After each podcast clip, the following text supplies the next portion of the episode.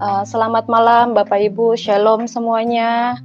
Uh, saya berdoa semua Bapak Ibu dalam keadaan sehat semua pada malam hari ini. Terima kasih atas kesempatannya untuk saya bersaksi. Perkenalkan, uh, nama saya Sri Mariani. Uh, jadi sebelum jadi seorang pengikut Kristus, uh, saya adalah seorang uh, Muslim yang benar-benar taat saking saya cintanya kepada Muslim, uh, anak saya yang pertama itu saya kasih nama Muhammad Al Syah. Saya begitu mengagumi Nabi Muhammad. Yang kedua itu saya kasih nama Putri Al Syah dan yang ketiga Put, Putri Riani Rahmadani dan yang ketiga saya kasih nama Dinda Aryani. Sampai satu hari uh, di bulan uh, Juni 2014 uh, saya uh, berencana untuk uh, pergi umroh. Saya pergi umroh, uh, jadi uh, pas saya mau pergi umroh itu Tuhan izinkan uh, uang saya yang seharusnya saya setor itu kurang gitu. Akhirnya saya pinjam sama teman saya yang seorang Kristen gitu ya. Uh, saya nggak, saya bilang saya mau pergi umroh tapi uangnya kurang gitu. Saya bilang. Lalu uh, gak tahu ya dia baik banget gitu dia langsung uh, kasih gitu dia transferin terus saya bercandain eh kamu nggak mau uh, jadi muslim aku bilang gitu uh, pas saya mau pergi. Lalu uh, dia bilang uh, kamu pergi uh, kamu berdoa di sana kamu cari kebenaran. Kalau untuk menjadi seorang uh, muslim uh, itu tidak mungkin karena saya terlalu cinta Yesus kata dia gitu. Lalu uh, mungkin dia saat itu ngomong uh, biasa aja nyampeinnya ke saya tapi uh, di hati saya itu uh, kayak tertancap gitu. Ah tapi saya abaikan saya abaikan saja gitu loh. Jadi Juni itu saya tetap uh, tetap pergi umroh uh, lalu saya pergi umroh uh, sampai di sana. Di hari pertama biasa kita menjalankan rutinitas uh, ibadah. Hari kedua, hari ketiga, dan di hari yang keempat, Bapak Ibu, uh, saya itu hotelnya di uh, Grand Zamzam. Uh, Grand Zamzam itu di Mekah, jadi dia itu uh, connecting dengan Mekah, dengan Ka'bah. Jadi di kamar itu uh, azan, uh, suara pengumuman itu kedengeran di kamar saya. Jadi selesai saya melakukan tawaf, saya istirahat di kamar saya uh, senderan, lalu saya buka jendela sambil melihat eh, orang-orang lagi tawaf. Lalu entah apa, saya juga nggak ngerti itu Roh Kudus atau apa, saya nggak ngerti sama sekali. Tapi tapi nggak nggak kenceng, nggak kecil, tapi jelas. Uh, suara itu seperti kamu lihat manusia maaf sedang melakukan kesia-siaan memutar batu hitam. Saya, saya ketakutan kan dengar suara itu. Apa iya? Ini suara apa? Masa pengumuman di di kamar saya pengumumannya aneh, gitu loh. Itu tapi jelas sekali gitu di telinga saya, Bapak Ibu. Saya abaikan, tapi hati saya sudah mulai sudah mulai uh, guncang, sudah mulai galau. Karena saking saya penasarannya, saya turun lagi jadi hotelnya itu hotel terus mall terus jalan aja sedikit itu Mekah saya jalan lagi saya pergi lagi ke Mekah saya umroh lagi saya melakukan tawaf lagi. Karena saya penasaran saya buka saya singkapkan gitu. Benar benar memang uh, batu hitam gitu. Terus tapi kan pergi umroh itu 14 hari itu baru hari keempat. Saya sudah galau sudah bing, bimbang gitu. Tapi tetap saya melakukan dan menyelesaikannya uh, dengan uh, ya sudah gitu dengan kegalauan itu. Saya pulang ke Indonesia saya nggak cerita sama keluarga saya. Saya nggak ngomong sama siapa pun uh, saya simpen sendiri dengan dengan di hati yang uh, terus berkecamuk gitu.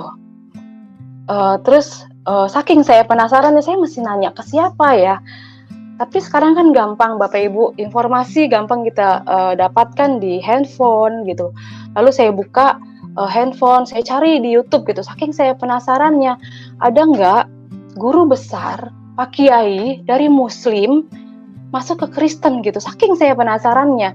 Lalu di YouTube itu yang keluar uh, Bapak Saifuddin Ibrahim. Di situ beliau sedang mengajar, sedang menerangkan bagaimana Muslim, bagaimana Kristen di situ sedang menjabarkan gitu. Yesus itu mengajarkan kasih. Kalau kamu ditampar pipi kanan, kamu kasih pipi kiri. Bergetar hati saya mendengar itu. Merinding rasanya. Ini Yesus ini yang teman saya bilang itu tuh.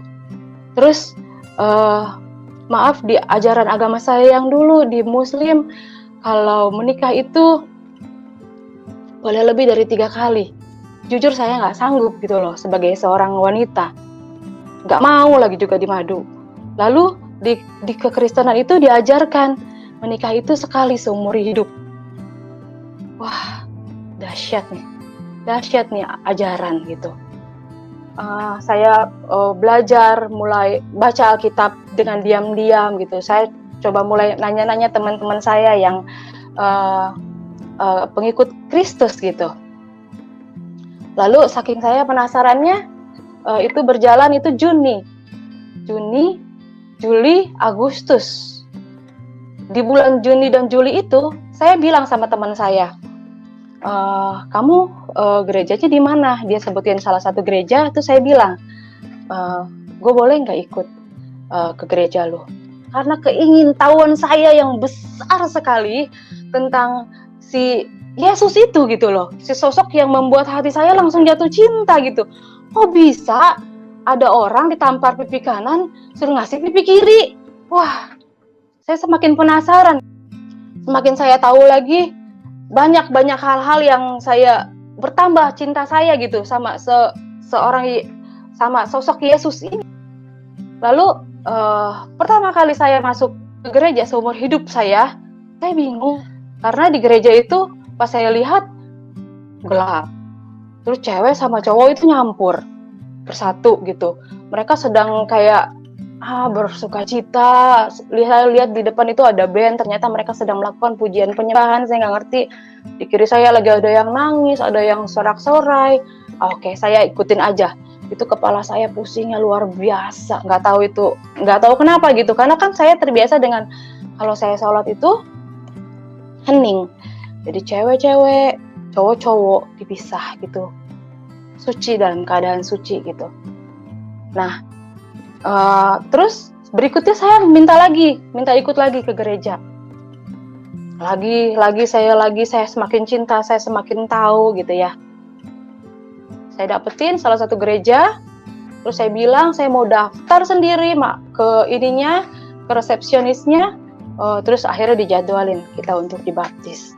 Tanggal 27 September saya dibaptis Bapak Ibu 2014. Hari Minggu. Saya dibaptis, saya dikasih nama uh, Naomi. Terus saya bilang sama teman saya, "Eh, kok dikasih nama Naomi? Siapa Naomi? Saya kan baca kita belum sampai tuh ke sana." Kata teman saya bilang, "Lu baca di Ruth." Terus di sana ada tentang kisah Naomi aku baca tentang Naomi, oh hati saya sedih ya. Jadi gue sedih banget nih, kenapa ya? Kasian banget ya Naomi. Lakinya meninggal, anaknya meninggal dua, dia hidup sama eh, anak-anak dari istrinya gitu loh. Terus itu hari hari Minggu. Jadi salah satu teman saya yang suka cita, saya dibaptis, upload foto saya ke Facebook. Warga besar saya lihat, Lalu hari Senin, saya lagi kerja di Jakarta, saya ditelepon sama mbak di rumah mengabarkan bahwa anak-anak diambil paksa sama ayahnya, sama mantan suami saya. Waktu itu kan memang belum meninggal. Waduh, itu karena dia denger gitu. Mereka takut, mereka takut uh, anak-anak saya didoktrin gitu loh.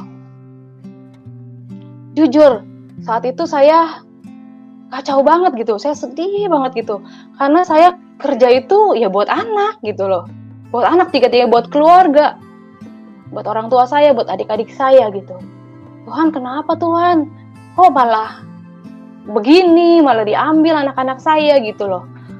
Kan kalau orang udah divorce itu ya udah nggak ada hubungan sebenarnya gitu loh anak-anak saya masih kecil lagi sekolah diambil gitu. Ngambilnya juga ngebohongin bilangnya neneknya sakit gitu. Ternyata dia tahu gitu. Terus saya mau marah.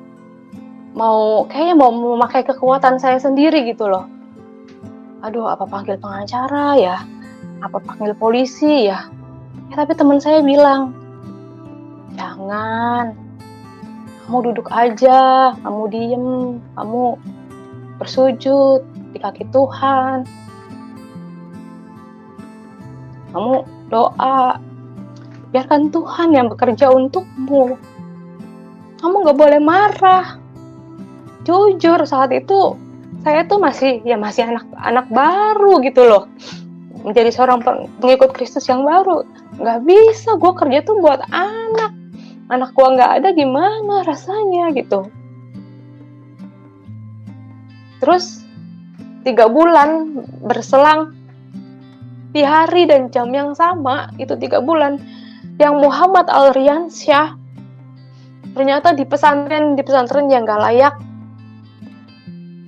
dan putri Muhammad Ariansyah itu kabur di hari dan jam yang sama setelah tiga bulan. Itu Muhammad Ariansyah kabur dari pesantren, terus si putri juga yang anak kedua itu kabur dari rumah mantan suami saya karena katanya dianiaya sama istri dari mantan suami saya itu gitu. Di hari dan jam yang sama Bapak Ibu. Anak-anak, anak kecil saya itu nggak pegang handphone, nggak bisa janjian. Itu kalau bukan Tuhan Yesus yang menunjukkan kekuasaannya, menunjukkan ke Naomi, kamu nggak salah, pilih aku, Naomi ini, ini aku bela kamu saat itu. Aku melihat Tuhan bela bela bela saya saat itu, benar-benar. Terus akhirnya saya dihubungin sama adik saya karena memang uh, pesantrennya itu dekat rumah dengan ibu saya dan si putri itu rumahnya cuma beda tiga rumah dari rumah ibu saya, gitu. Terus adik saya itu telepon saya, bilang akhirnya saya melanjutkan hidup saya saya uh, didik anak-anak saya benar-benar kita uh, uh, dia ikut saya ibadah anak-anak saya tiga-tiganya uh, lalu keluarga besar saya pun tahu uh, saya dicoret dari daftar warisan. Uh, saya dicari-cari uh, mau dibunuh. Sampai saya ketakutan. Di Facebook itu saya diancam. Tapi tetap saya mau taat. Akhirnya saya ya tetap mau taat. Pokoknya Tuhan beri saya kekuatan untuk terus menjadi pengikutmu gitu